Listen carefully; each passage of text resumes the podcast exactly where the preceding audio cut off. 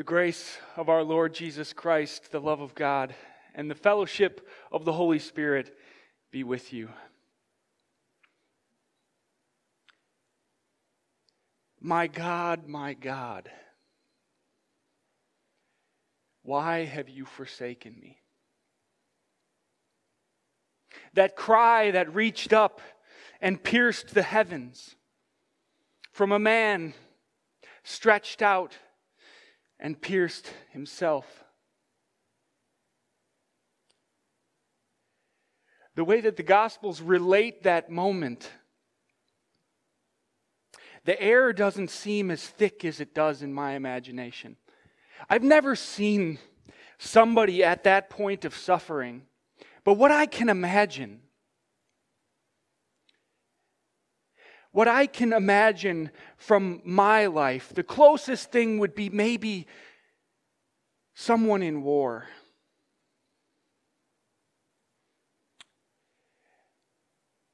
And they're on the brink of death. Can you imagine someone raising that cry? What it would be like to be there? In that space as someone on the edge reaches to the only one who can help at that place.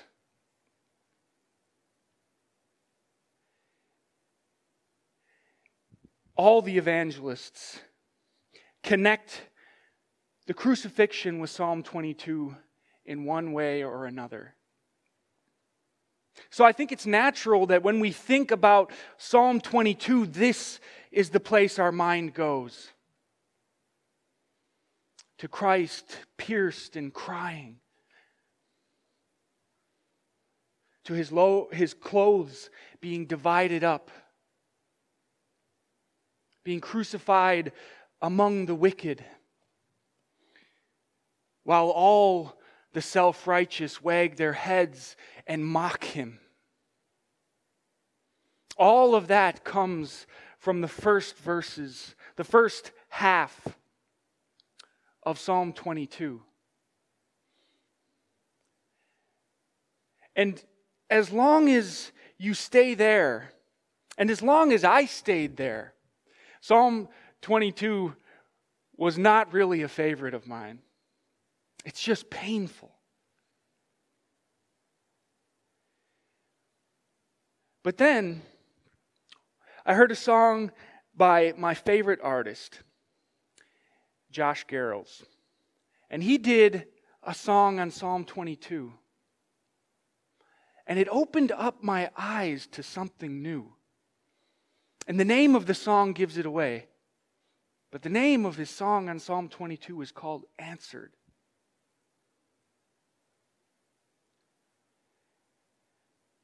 And right in between the cries for save me, O God, deliver me, there's a turn.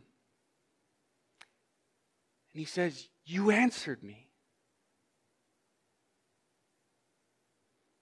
And then the rest of the psalm goes on to proclaim how through God's deliverance of Christ, all the ends of the earth would hear the praises that Christ would sing in their ears. And how the message of his deliverance of the Christ would bring all people of all times, the living and the dead, to praise the King who rules the earth. When Christ lifted that cry to the skies, it was a cry of one forsaken by God, but it was also a cry of faith. It was a prophecy that said it won't end here. It was Christ looking through death to what God was going to do on the other side in life, in his resurrection. And the gospel's all connected and almost every one of them, I think except for Luke, brings out those words of Jesus connecting to Psalm 22, and they want you to see that the Christ not only had to suffer, but he had to rise. Psalm 22 says it. Not only the death, but the life.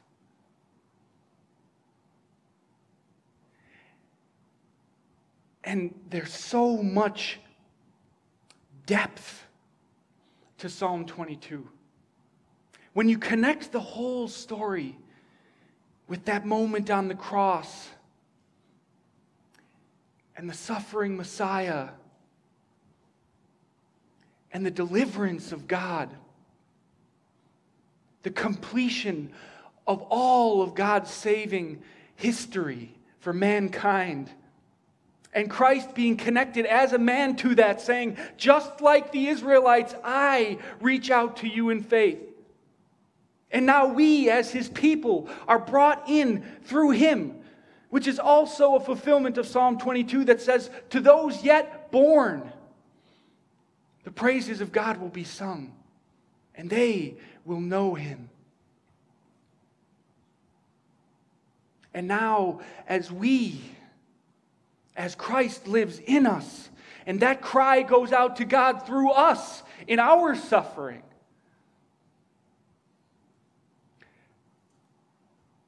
we have the same confidence as Christ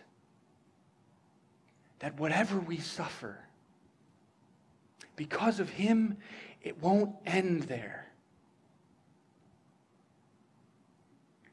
The suffering, even if it ends in death, will break through in brand new resurrected life on the other side.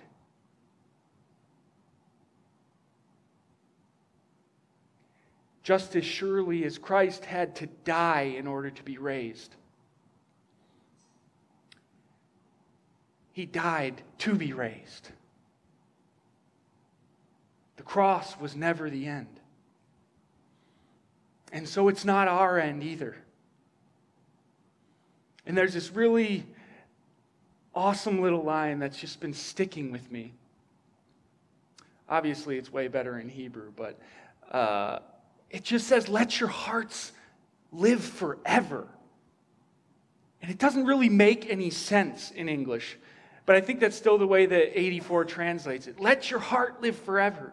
The sentiment is because all this is true, taste, live in that bold confidence of the life that never ends.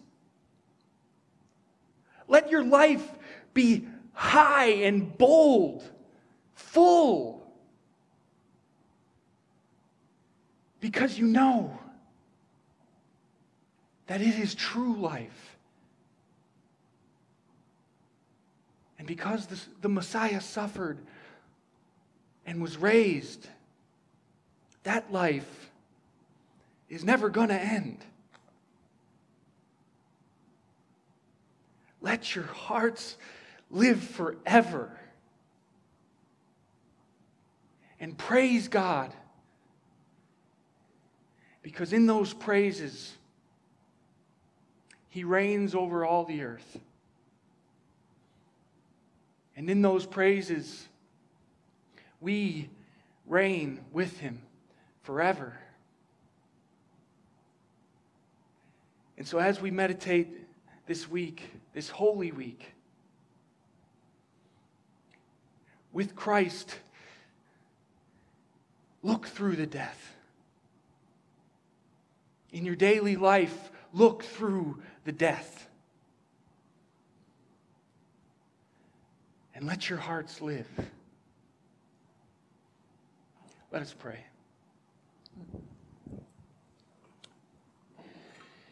Heavenly Father, we have so much to be thankful for. Help us not to get bogged down in the first half of Psalm 22, in all the suffering. Let our lives not stop at complaints, but let them ascend in the praise, in the joyful triumph that is ours in Christ Jesus. Fill us with that new life and fill our mouth with the praises that you may be enthroned upon them and that the whole world may know you as Savior and as King. We pray all these things in our blessed Savior's name. Amen.